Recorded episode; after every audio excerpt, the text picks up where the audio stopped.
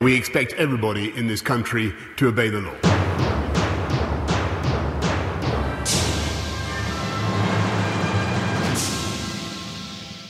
Welkom bij Europa Mania in de week waarin het vluchtelingenkamp Moria in vlammen opging. Een brand die zelfs met Brusselse krokodillentranen niet te blussen is. En de week waarin de Britse regering dit durfde te zeggen. Um, I would say to my um, honourable friend that yes, this does break international law in a very specific and limited way. Ja, je mag gewoon de wet breken zolang het maar in een vrij specifieke en beperkte manier gebeurt. In Brussel waren ze eerst verbijsterd, toen boos en toen sloegen ze terug. Ik ben Jesse Pinser, Europa-verslaggever van BNR Nieuwsradio. En ik ben Hendrik Hekking, Europa-verslaggever van het Financieel Dagblad. En ook bij ons is Connor Klerks. Normaal hoort u hem ja, ergens halverwege de podcast. Maar deze week moet hij er vanaf het begin bij zijn. Want ja, in Brexitland hebben we al een hoop rare dingen meegemaakt. Maar deze week was het echt gewoon... Gelukkig is Connor crazy genoeg om de craziness te begrijpen. Dus kan hij Han Dirk en mij prima uitleggen wat er deze week allemaal gebeurd is. Nou ja, begrijpen vind ik in deze een groot woord. Maar ik wil best vertellen uh, wat er de afgelopen week gebeurd is. En daarvoor zullen we terug moeten naar afgelopen maandag. Toen berichtte de Financial Times namelijk over een nieuwe wet in Groot-Brittannië, de Internal Market Bill. En dat is eigenlijk in één klap een bom onder de withdrawal agreement die de regering van Johnson zelf uitonderhandelde en ondertekende. Die een grote meerderheid in het lagerhuis haalde en waar Johnson in feite de verkiezingen mee won. Die nieuwe wet die ondergraaft die deal en die overtreedt internationale wetgeving, bijvoorbeeld op het terrein van grenscontroles in Noord-Ierland. Klinkt allemaal vrij serieus, maar ik kan me voorstellen dat, uh, wat we al aan het begin eventjes voorzichtig hoorden, de Britten zeggen, joh, je moet het niet zo zwaar opnemen allemaal. Nou, dat zou je zeggen, hè? maar de antwoord op die vraag is eigenlijk nee. Um, I would say to my um, honourable friend that yes, this does break international law in a very specific and limited way. Ja, het klopt eigenlijk helemaal, zegt Brandon Lewis. Dat is de staatssecretaris die verantwoordelijk is voor Noord-Ierland. Maar die internationale wetgeving die wordt alleen op hele specifieke en beperkte wijze overtreden. En ja, we weten allemaal dat je wetten best mag overtreden, zolang je het maar niet te algemeen doet. Als het maar heel specifiek is, toch? ik zit daar nog steeds over na te denken. Uh, Han Dirk, heb jij een paar wetten die we op een specifieke en beperkte manier kunnen overtreden? En dat je dan denkt, ja, zo, zo snap ik het. Oh ja, ik denk dat elke Nederlander gewoon als hij in de auto zit uh, op een specifieke en beperkte manier de snelheidsregulering bijvoorbeeld overtreedt. Ja, dus er hangt een beetje vanaf waar de flitspalen staan, zeg maar. Ja, precies. En daarna gas geven. Ja, dus de Britten die zijn eigenlijk gewoon naar een constructie op zoek dat ze uh, zeg maar op een weg waar geen flitspalen zijn, gewoon lekker door kunnen karren. Ja, precies. hey, Connor, um, hoe viel dit in, uh, voordat we naar Brussel gaan, hoe viel, hoe viel dit eigenlijk in, in Londen? Want dit komt natuurlijk uit de koker van de, de regering van Boris Johnson. Maar ook in, in Londen hebben ze nog steeds een parlement. Zolang het niet geschorst wordt door Boris Johnson, wat hij nog wel eens wil doen. Maar volgens mij is dat nu niet het geval. Uh, nee, dat is nu niet het geval. En, en uh, normaal gesproken ga je dan ook kijken naar wat, uh, wat roept Labour, hè? wat roept, roept de oppositie hierover. Maar binnen de conservatieve partij zijn ze het intern ook helemaal niet met elkaar eens. Zo dook tegenwoordig backbencher Theresa May weer eens op. De oud-premier. The United Kingdom government signed the withdrawal agreement with the Northern Ireland Protocol. This parliament voted that withdrawal agreement into UK legislation. The government is now changing the operation of that agreement. Given that, how can the government reassure future international partners that the UK can be trusted to abide by the legal obligations of the agreements it signs? I thank my right honourable friend for the question. We have worked with the EU in a spirit of good faith, and I know we continue to do that, both sides working in a spirit of good faith to ensure that we do implement the arrangements which uphold the fundamental principles that lie behind the protocol. Nou, als je dat antwoord hoort van de regering, is er toch niet zoveel aan de hand, uh, Conor? ja, maar het is toch schitterend dat je je eigen deal opblaast en vervolgens zegt: nee, nee, wij, uh, wij onderhandelen in good faith. Ja, dat is gewoon niet het meest overtuigende wat ik ooit gehoord heb. En een andere voormalige leider van de conservatieven, dat is Michael Howard, die zit tegenwoordig in de House of Lords, die zei er het volgende over. My lords, does my noble and learned friend simply not understand the damage done to our reputation for probity and respect for the rule of law by those five words uttered by his ministerial colleague in another place on Tuesday, words which I never thought I would hear uttered by a British minister, far less a Conservative minister. How can we reproach Russia or China or Iran when their conduct falls below internationally accepted standards, when we are showing such scant regard for our treaty obligations. Er is bijna niks aan toe te voegen wat deze man hier zegt. Uh, hoe specifiek en beperkt zeg maar, ik me daar ook over zou kunnen uitlaten. Ja, ik zag ook dat er een Schotse, uh, Schotse parlementariër was die zei: Ja, nou ja, nu kunnen we ook een tweede referendum gaan, uh, gaan uitroepen. Ja, natuurlijk zijn er wetten die dat tegen zouden moeten houden en dat we dat niet kunnen doen. Maar nou ja, blijkbaar ja, kan het gewoon. Ja, dan overtreed je die gewoon op een hele specifieke en beperkte wijze. Ja, weet je, en je krijgt dan ook dit soort rare gesprekken in dat uh, parlement. If ministers think it is acceptable for this government to not obey the law, how on earth can the prime minister expect the public at home to do so? Uh, Mr. Speaker, we expect everybody in this country to obey the law. ja, wat moet hij anders zeggen, Boris Johnson? Lastig is alleen dat de dus, uh, staatssecretaris iets anders heeft gezegd dan een uh, dag eerder. hey, um, Connor, even naar, naar de Brusselse kant. Want die, die nee, met enige verbijstering keken die naar. Ik vond wel opvallend dat ze nou, gelijk maandag al uit hun slof schoten. Normaal is het, uh, ja, het staat in een krant, staat een verhaal. Daar gaan we niet op reageren. We wachten tot er wel iets, iets, iets officieels is. Echt die wet is ingediend.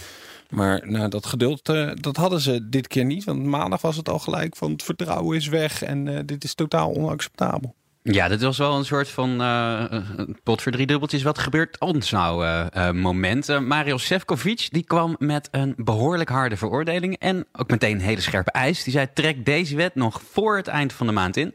Anders volgen er juridische stappen en mogelijk ook zelfs boetes. Ja, hij was zelfs naar Londen gereisd om dat duidelijk te maken. De, de Joint Committee.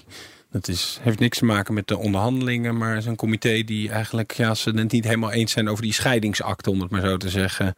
De, wat, vond jij van het statement wat uh, op donderdag uitkwam? Het enige eigenlijk wat ze hebben kunnen zeggen. Ze hadden denk ik niet uh, meer kunnen wachten om te zeggen van nou laten we nog maar eens kijken hoe het lagerhuis zich gaat buigen over ja, het voorstel van, uh, van Johnson. ja, het ontkennen dat Johnson had eigenlijk in feite, als je kijkt in de volgorde der dingen zoals het, dit zich ontwikkelde. Uh, dat is natuurlijk vorig weekend uh, kwamen er al verhalen naar buiten dat uh, Frost, die liet zich interviewen door de Mail Sunday, als ik het wel heb. Waarin hij zei van, ja we gaan nu niet meer knipperen, maar op het laatste moment in onderhandelingen. Die gaf eigenlijk een soort startschot voor een soort keiharde finale van onderhandelingen. Ja, vervolgens kwam de Daily Telegraph met het verhaal over van dat Barnier zou toch op het laatste moment door de EU-regeringsleiders terzijde worden geschoven. Dat is de Europese onderhandelaar Michel Barnier. En dan zou het wel eens een keertje anders aflopen, want Barnier is toch eigenlijk gewoon grote, het grote obstakel zeg maar, om een goede deal te bereiken. En vervolgens kwam de FT met dat verhaal. Dus het was een soort opbouwen naar hey, we gaan nog eens een keertje echt de knuppel in het Europese onderhandelingshoenderhok gooien. En kijken wat er uh, gebeurt. En vervolgens kwam dan inderdaad op woensdag kwam het voorstel zelf. Ja, ik zag ook reacties vanuit uh, Duitsland. Er was de Duitse ambassadeur in Londen die zich heel expliciet uitsprak over hoe, hoe schandalig dit was en het vertrouwen weg uh, was. Um, dat verwacht je niet van zo'n diplomaat dat hij zich uh, uitspreekt. Van iemand die in het parlement zit verwacht je dat wat meer. Maar dan gaat het ook een trapje hoger. En dan zeggen ze in Berlijn al: het heeft eigenlijk geen zin meer om op deze manier verder te onderhandelen. Is dat, waar we nu naartoe aan het werk zijn? Want in die brief, dat statement van Sefcovic, waarin die zegt, nou, voor het eind van de maand moet het uh, wetsvoorstel weg zijn, verdwenen zijn. En als dat niet gebeurt, dan gaan we volgende stappen nemen en daar zullen we niet terughoudend in zijn. Maar die, wat dat dan precies is, wordt een beetje vaag gehouden. Waardoor ik de, de, de indruk heb, maar misschien heb ik het mis, dat ze dat dan ook nog neer kunnen leggen bij de regeringsleiders. die toch al bijeen moeten komen voor een EU-top op 24 en 25 september. Wat je bij onderhandeling altijd wilt voorkomen, is uiteindelijk dat je de schuld krijgt van het klappen van de onderhandelingen. En dat is wat hier eigenlijk gebeurt. De Europese Unie zegt die komt met een ultimatum. Dat ultimatum is ik knijterhard, haal het van tafel dit voorstel of anders. Nou, dat is eigenlijk onacceptabel denk ik voor de Britse regering. Uh, er zit geen ruimte in uh, om te bewegen. Ze moeten het van tafel nemen of anders. Dat kan Johnson niet accepteren. Tegelijkertijd heeft Europa aangegeven dat zij deze gang van zaken niet kunnen accepteren. En nu is het dus eigenlijk wachten op degene die als eerste zegt van deze onderhandelingen zijn mislukt. We hebben straks per 1 januari geen uh, afspraken gemaakt over onze handelsrelatie. Is dat eigenlijk de enige uitkomst aan het worden nu? Ik zie het wel bij die. Je hebt een paar van die commentatoren. Uh, Charles Grant is er eentje. Uh, er zijn er nog een paar die, die nou, het Brexit-dossier echt op de voet volgen. Volgens mij goede bronnen hebben binnen uh, nou, zowel Brussel als de Britse regering. Die eigenlijk tot een week geleden zeiden van ik zie toch nog wel een akkoord eruit rollen uiteindelijk. En die in deze week echt een opslag gemaakt hebben. Je moet nooit uitsluiten met dit soort onderhandelingen waar de EU bij betrokken is, dat er uiteindelijk toch een creatieve geest op staat die zegt van ik heb nog een inlegvelletje, ik heb nog een, subprotocolletje. Een olifantenpaadje. Een olif nou ja. uh, nou ja, meestal zijn het geitenpaadje. In dit geval is Ja, maar de brexit is een olifant. Het is een olifant die uh, in, in een porseleinkast. Nou ja, laten we zeggen dat misschien gewoon 28 olifanten zijn die op weg zijn naar de rand van die, uh, van die krijtrotsen van Dover. Maar inderdaad, het, het is niet uit te sluiten dat er op een gegeven moment iemand komt die zegt van nou als we het nou op deze manier gewoon regelen met een subprotocolletje, dan kunnen we de problemen die de Britten technisch gesproken zouden willen vermijden, want dat is de reden waarom ze dat voorstel doen. Ja, dan kunnen we eigenlijk een oplossing voor bieden. En dat zal dan in de vorm zijn van, nou ja, we spreken nog eens een keertje extra uit dat we in uh, goed vertrouwen met elkaar gewoon als er problemen ontstaan, dat we dat dan gewoon netjes bespreken. En dat we daar ook gewoon ja, ons neerleggen bij op een gegeven moment arbitrage. Ik verzin het nu allemaal ter plekke. Ik ben echt gewoon, uh, zeg maar, eventjes... Je bent wel een optimist. Ik ben een optimist. Ik uh, ben een realist uiteindelijk. Hè, want denk uiteindelijk dat niemand wil eigenlijk nog steeds. Hè, als je bijvoorbeeld bedrijven spreekt, die willen natuurlijk gewoon niet dat er gewoon hmm. geen enkele afspraak is gemaakt over een handelsrelatie. Voor de Nederlandse economie is dat gewoon uh, rampzalig als daar gewoon onduidelijkheid over uh, blijkt. En aan de Britse kant is dat niet anders. Hè? Daar zitten de bedrijven ook uh, hard te lobbyen van ja. ga nou wel een akkoord sluiten. Precies. Nou, ik vind het wel heel gevaarlijk om uh, realiteit en het beleid van de regering Johnson met elkaar te mengen. Want we hebben nu al vaak genoeg gezien dat je denkt, het kan niet dat ze dit gaan doen en dan doen ze het toch. Ja, dat is waar. Aan de andere kant heb ik ook op een gegeven moment las ik verhalen waarvan ik dacht van oh kijk, en dat zijn dus eigenlijk geluiden die je eigenlijk al eerder hoorde voordat dit gebeurde. dat af en toe Michael Gove, maar ook Cummings gewoon wordt geciteerd waarin hij zegt van nou weet je, later dan kunnen we altijd nog kijken wat we eigenlijk hebben afgesproken bijvoorbeeld.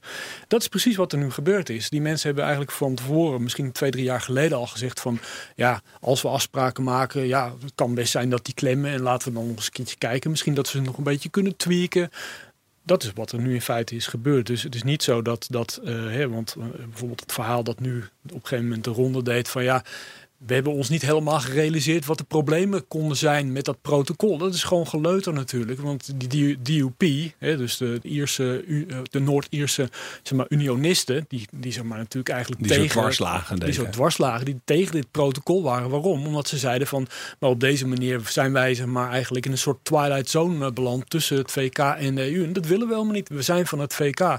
Dus die lui hebben ervoor gewaarschuwd. Die zijn onder de bus gedonderd door Johnson. Ook hè, natuurlijk gesteund in feite Johnson kon dat ook gewoon rustig doen. Omdat hij wist dat hij die verkiezingen waarschijnlijk wel zou eh, gaan winnen. Althans, dat was zijn, eh, zijn eh, calculatie. Nou, het is gebeurd. Hij heeft ze dus ook niet meer nodig voor een meerderheid. Hij heeft een meerderheid van 80 uh, lagerhuisleden, als ik het goed, uh, goed heb berekend. Maar waarom ga je dan nu zo moeilijk doen over Noord-Ierland als je ze toch niet nodig hebt? Uiteindelijk denk ik dat, dat uh, hier eigenlijk misschien wel de aap uit de mouw komt dat er eigenlijk gewoon helemaal, ook op die andere terreinen, gewoon niet, ja, niet echt bereidheid meer is bij, aan de Britse kant om te zeggen van nou, we moeten gewoon concessies doen in een handelsrelatie met de EU die we niet willen doen. Dus we hebben gooien de Noord-Ierse kwestie nog een keertje in de strijd. Maar goed, dat is totale speculatie. Ik, uh, de disclaimer, lees de kleine lettertjes, de bijsluiter enzovoort. Uh, uitspraken van uh, zeg maar, redacteur van het FD zijn niet per definitie zeg maar, een garantie voor de toekomst. Ondertussen zitten we hier in de podcaststudio in een soort van uh, dierentuin met een olifant en een uh, geit. En daar zitten nu ook een paar apen die uit de mouw uh, komen. Laten we er eventjes als een adelaartje een beetje boven gaan hangen. Van wat er volgens mij de hele tijd boven hangt is een soort idee van dat ze onafhankelijk, soeverein worden. En dat als je soeverein bent, je geen afspraken hoeft of kan maken. Dat iedere afspraak die je met iemand maakt, een soort van ondermijning is van de soevereiniteit die je hebt. En het is een, een bizarre gedachte natuurlijk. Want ik bedoel, alle landen in de wereld maken afspraken met andere landen. En dat betekent niet dat ze ineens totaal niet meer onafhankelijk zijn in de redenering van minister van Justitie Braverman is het gewoon zo van ja, kijk, we hebben misschien wel gewoon als soeverein parlement, een soevereine regering, een soeverein land een afspraak gemaakt met de EU, maar we zijn soeverein, dus we kunnen ook als soeverein parlement, soeverein land straks weer gewoon afwijken van een verdacht dat we hebben afgesloten. Dat is nu eenmaal gewoon zoals een soeverein parlement, schuine streep, soeverein land opereert. En dat is natuurlijk ergens ook waar, want je ziet ook de Amerikanen stappen ook uit de Wereldhandelsorganisatie of het Klimaatakkoord. Dus je kan inderdaad die stap nemen. Ja. Alleen ja, maar het is wel een beetje gek. Uh, het is wel een beetje gek om, om die vergelijking te maken. Want uh, Trump en de zijnen die stappen natuurlijk uit uh, akkoorden die dus vaak tientallen jaren geleden zijn gesloten. Zeker door andere regeringen. Vaak ook dingen die door Obama zijn gesloten. En dit zijn gewoon dit zijn, verdragen. Dit is een afspraak die echt heel erg recent is gemaakt door dit parlement, door deze uh, overheid, door deze regering. Dus dat vind ik toch wel net even wat anders. maar dat is helemaal waar uiteindelijk. Hè. Je moet gewoon zeggen van oké, okay, krap een jaar geleden heeft Johnson dit omarmd. Hij is naar de, naar de burger gegaan. Naar de verkiezingen zijn er over geweest. Die hebben hem beloond voor deze deal, die hij zelf natuurlijk heeft omarmd. Hij heeft hem gestekend op 24 januari 2020, dames en heren. Dat is nog niet eens een half jaar geleden, wij spreken. Ja, en dan past dit aan. Maar weet je, ik heb even gekeken in die historie. Het komt heel vaak voor natuurlijk, hè, dat mensen zich niet aan afspraken houden. Ook gewoon de andere kant, hè. Frankrijk bijvoorbeeld. En er was natuurlijk gewoon uh, in deze hele discussie over het wel of niet uh, houden aan verdragen, waren er ook Brexiteers die vervolgens, uh, toen er kritiek kwam, bijvoorbeeld erop wezen dat de Fransen, die beruchte Fransen, die houden zich ook nooit aan afspraken. Bijvoorbeeld, ik noem het verdrag van Bretigny, een episode in eh, de 100-jarige oorlog. In 1360 spraken de Fransen met de Engelsen af dat Calais eeuwig eigendom zou zijn van Engeland. Eeuwig. Eeuwig. Het is niet meer van Engeland. Nou, er kwam een kleine beperkte en uh, ja, ja, beperkte ingreep kwam er eigenlijk. Hè, uh, maar, Beperkte annexatie. Nou, er kwam in 1558 was het gewoon afgelopen met het Engelse bezit van Calais. Want toen veroverden de Fransen dat terug. Ja, dat is toch een beetje, ja, zie je, die Fransen zijn nou niet te vertrouwen. Maar ja, die Engelsen zelf zijn ook niet te vertrouwen. Want als je gewoon kijkt, bijvoorbeeld, ik heb het verdrag van Parijs er even bij gehad, 1783. Dat was het verdrag, zeg maar, om uiteindelijk het einde van de Amerikaanse onafhankelijkheidsoorlog uh, te regelen en afspraken te maken. Ja, daar werd bijvoorbeeld mooi, werden mooie dingen toegezegd door de Engelsen. Bijvoorbeeld Amerikaanse vissers mochten vissen voor de kust van Newfoundland. Oh nee, oh nee. Vissers, je weet hoe belangrijk dat is. Daar hielden zich dan wel aan. Uh, maar was niet in hielden was bijvoorbeeld uh, het eh, afstaan van forten. Uh, die ze maar helemaal aan de westkant van wat toen de Verenigde Staten waren. Die ontruimden ze niet op tijd, die hielden ze nog heel lang aan. Uh, ze begonnen op een gegeven moment toch weer Amerikaanse schepen in beslag te nemen. Ja, ook voor jammer dat het natuurlijk gewoon dat verdrag geschonden is. Maar en laag, daarna, ik, bedoel, ik kan natuurlijk gewoon eeuwen praten over verdachtschendingen. Maar ik nog even onze eigen zeg maar, track record op dat vlak. Uh, even heel dicht bij huis. In 1839 was er een verdrag van Londen waarin we afspraken maakten met België. En zeiden we laten schepen toe tot de haven van Antwerpen. En dat deden we toen ook. Alleen we gingen er wel zeg maar, weer extra tol voor vragen. En dat werd uiteindelijk pas in 1863 opgeheven. Dus wij hebben ook wel op zich als soeverein land hebben we wel eens af en toe gewoon onze eigen, onze eigen trucjes eh, erin. Maar dat laat natuurlijk onverlet dat inderdaad is het, ja, de inkt zeg maar, net een klein beetje droog is van een verdrag. En dat je dan zegt van, hé, hey, maar dit klopt niet. Dit hebben we toch niet helemaal zo bedoeld. Ik begrijp het. Eh, God, we hebben pas eigenlijk deze zomer ons gerealiseerd wat er eigenlijk in staat. Ja, dat is natuurlijk gewoon eigenlijk extreem ongeloofwaardig. Dankjewel, Connor. Graag gedaan, jongens.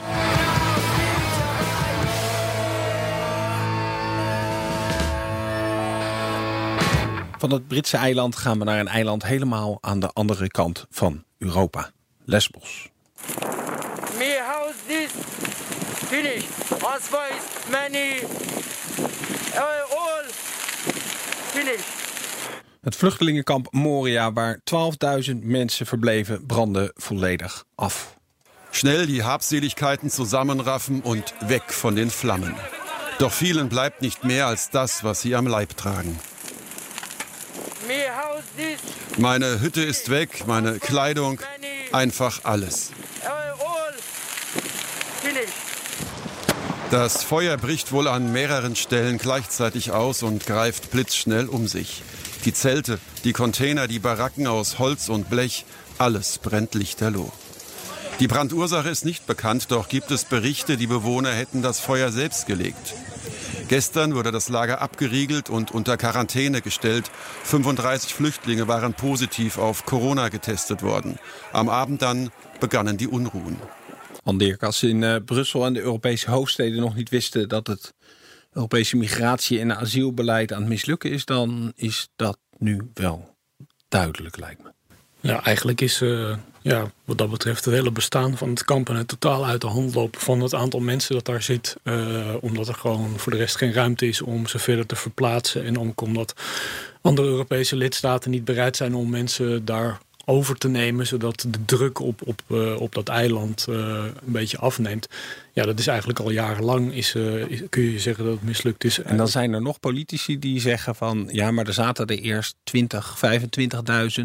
Kijk dan wat de Griekse regering al gedaan heeft... want ze hebben dus al bijna de helft... of nou ja, ongeveer de helft inderdaad daar weggehaald... en naar het vasteland. moet je ook wel ballen hebben om dat nu te, te beweren. Ja, maar kijk... Effectief komt het gewoon op neer dat in deze hele discussie uh, sinds de migratiecrisis van 2015 uh, heeft eigenlijk iedereen in de EU onderkend dat de regulering zoals die bestaat uh, over migranten en vluchtelingen, dat die eigenlijk gewoon gemoderniseerd moet worden. Het probleem is alleen van ja, dat betekent eigenlijk dat je bijvoorbeeld bij die modernisering plotseling rekening gaat houden met uh, de druk die er ontstaat op landen die met name natuurlijk migranten, vluchtelingen opvangen. Griekenland, Spanje en vooral uh, eigenlijk Griekenland en Italië natuurlijk. Ja, Malta misschien nog. Malta nog, maar die laten niemand toe uh, meer tegenwoordig. Dus die, hebben, die, die wijzen alle boten wijzen ze af. die sturen ze door naar Italië toe. Of terug naar Tunesië. Komt er eigenlijk om neer dat omdat een aantal EU-lidstaten gewoon weigeren om afspraken te maken over herverdeling van uh, mensen die aan de grenzen van uh, Europa zich melden, uh, dat dit dossier gewoon nou, niet helemaal dood is misschien, maar wel echt al jarenlang muurvast zit. Kijk, en er zijn meerdere voorstellen gedaan door de Europese Commissie om bijvoorbeeld asiel- en migratieprocedures te stroomlijnen. Komt weer een nieuwe aan, waarschijnlijk op 30 september. De vraag is daarbij wel een beetje van wat gaat het uh, precies uh, opleveren. Misschien dat uh, die brand in Moria en wat daar allemaal is gebeurd... dat die een soort nieuwe impuls geeft aan de poging om hier een oplossing voor te vinden. De Duitsers hadden bij het beginnen van hun voorzitterschap van de EU in juli... hadden ze eigenlijk al gezegd dat ze wilden proberen om toch wat ja, slagen te slaan, zeg maar. Eigenlijk wat Met gelijk de disclaimer dat het waarschijnlijk heel moeilijk was om echt tot een akkoord te komen. Dat het misschien een, soort aanzet was mogelijk in dit half jaar. Ja, maar dat zou al meer zijn dan de afgelopen jaren eigenlijk is, uh, is bereikt. Uh, het ligt gewoon uh, totaal, ja, zou je kunnen zeggen, bijna niet stil. Hè, want het Europese parlement heeft wel al, zijn ze verder gekomen met positiebepaling wat ze willen. Hè. Dus dan gaat het inderdaad over bijvoorbeeld herverdeling van mensen die zich melden bij, voor asiel in de EU. Um, maar ja, goed, uh, het ligt bij de lidstaten. Dus eigenlijk ligt er een uh, net van een aantal landen. En dan kom je toch snel ook gewoon, uh, zeg maar... Niet alleen trouwens bij de Visegrad-landen die ik wilde gaan noemen. Dus de Orbans van onze wereld die geen zin hebben om migranten en vluchtelingen op te nemen.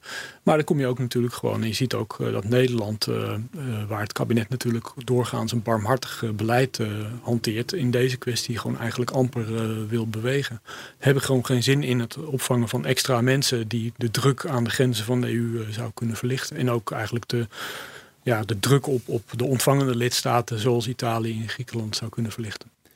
Nou, lijkt het erop dat de rol die Griekenland inneemt, uh, maar als, als, als buffer staat die het, nou, de vluchtelingen moeten daar blijven of vanaf daar terug gestuurd of soms zelfs letterlijk teruggeduwd worden als je ziet wat er uh, op zee gebeurt. Uh, er zijn legio-verhalen. Het wordt allemaal ontkend natuurlijk door de Griekse regering dat vluchtelingen, we hebben het er eerder wel eens over gehad, gewoon teruggesleept worden naar Turkse uh, wateren. Dat dat ook een bewust onderdeel van het Europese beleid gaat worden, ook als die nieuwe plannen komen. Want als ik even terugdenk aan januari dit jaar, toen onder andere von der Leyen, Charles Michel, nou ja, Europese leiders allemaal naar Griekenland waren gereisd.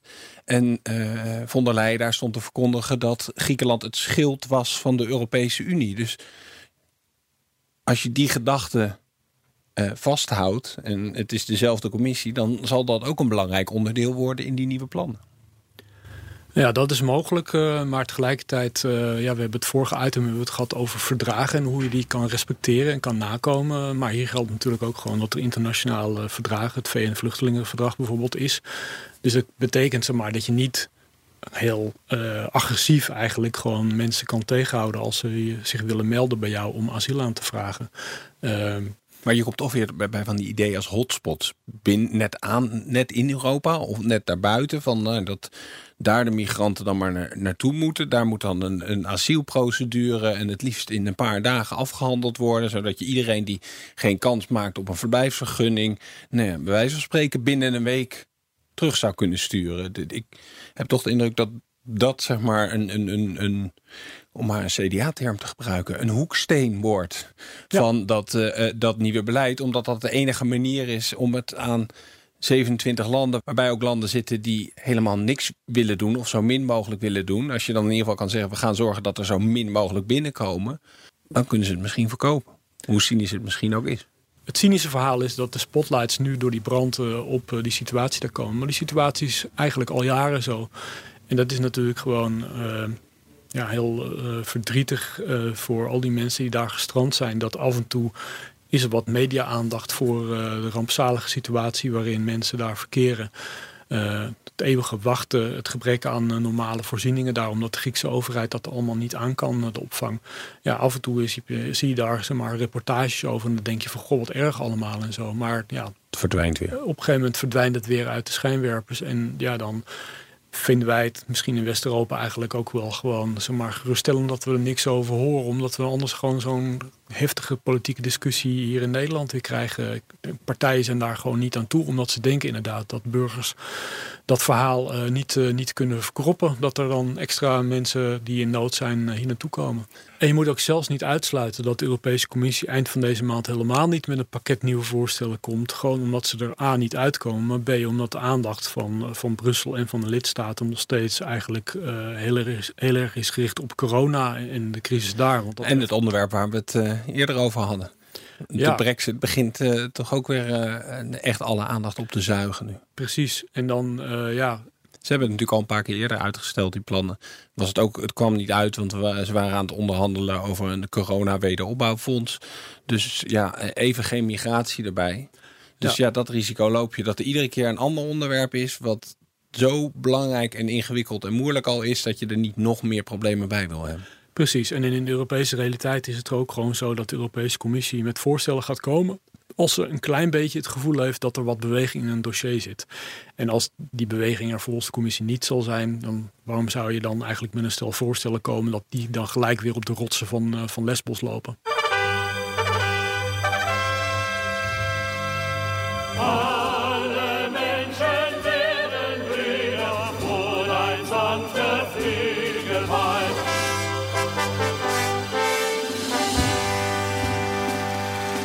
Brussel heeft een nieuwe handelstsaar. Valdis Dombrovskis is zijn naam.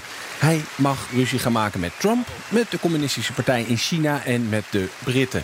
Dat klinkt als een hondenbaan, maar het maakt de Letse oud-premier wel tot een van de machtigste personen in de Europese Unie. Tijd om Valdis wat beter te leren kennen met de hulp van FD-correspondent Ria Katz.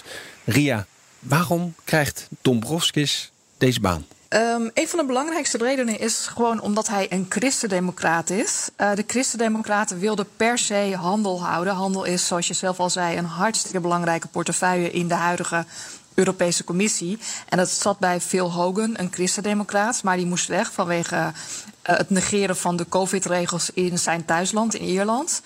Dus de christendemocraten hebben gewoon alles op alles gezet om die post te behouden. En het was voor Ursula von der Leyen ook makkelijk, want uh, daardoor kon zij uh, onderling stuivertje wisselen. Um, want de post die Dombrovskis eerst had, is naar de nieuwe Ier, de opvolger van Phil Hogan, gegaan.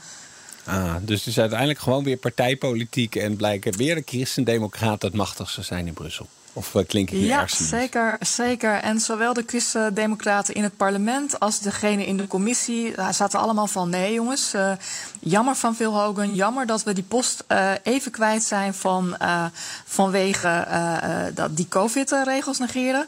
Maar no way dat we hem definitief gaan verliezen. Er werden natuurlijk ook andere namen genoemd. Hè? bijvoorbeeld Reinders, de Belg, een liberaal. Hmm. Maar ja, die konden er dus naar fluiten... want de Christen-Democraten willen zo'n post niet loslaten. Heeft hij ook wel eh, de, de skills en de talenten om dit te doen? Of is het echt alleen maar omdat hij christendemocraat is? Nee, Nee, nee, nee, nee. Het is ook een zeer talentvol man. Uh, hij was op zeer jonge leeftijd al minister van Financiën in uh, zijn land, in Letland. En hij is ook premier daar geweest. Um, hij geldt echt wel als een hele slimme jongen. Het is niet de meest flitsende jongen, moet ik ook bij zeggen. Hij is.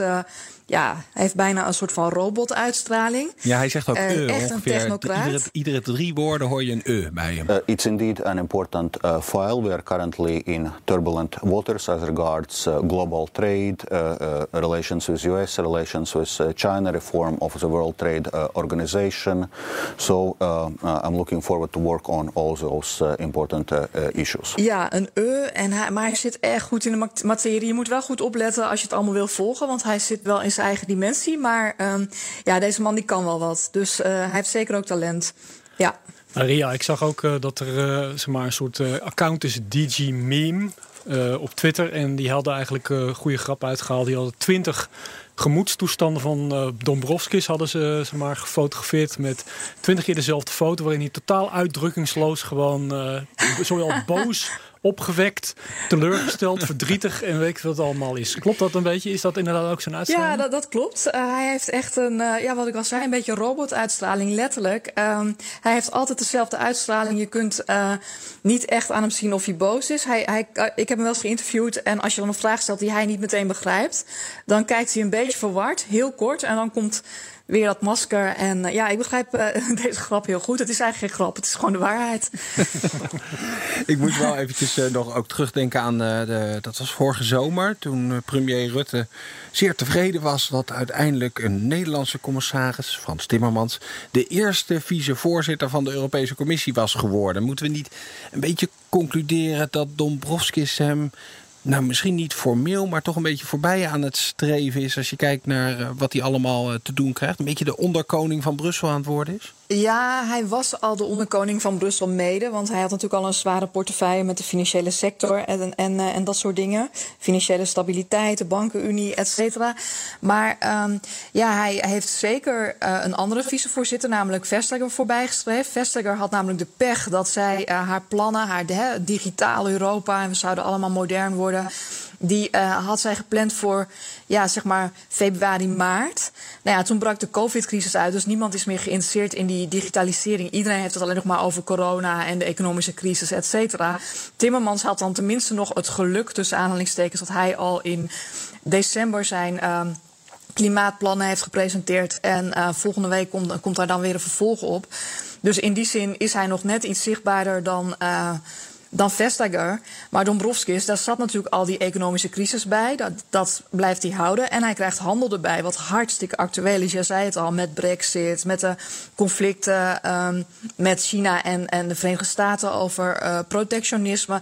En natuurlijk ook vanwege de crisis, want handel staat ongelooflijk onderdrukt, ook weer door corona. Dus. Uh, ja, de, we, gaan, uh, we gaan nog veel van Dombrovskis horen en zien. En het mooie is dat hij dus het perfecte pokerface heeft... als hij handelsonderhandelingen moet gaan uh, voeren straks. Dat wordt lachen met de Britten, die natuurlijk veel emotioneler zijn... en expressiever en theater. En ze, hè, we kennen het parlement, we kennen hoe ze nu in de brexit-onderhandelingen zitten. Ja, dan zit je tegenover hem. Ja, ik denk dat die uh, hun aktentasjes gaan opeten. Dankjewel, Ria. Alsjeblieft. Bedankt. En daarmee zijn we aan het einde gekomen van deze aflevering van Europa Mania. Dankjewel voor het luisteren en tot de volgende week.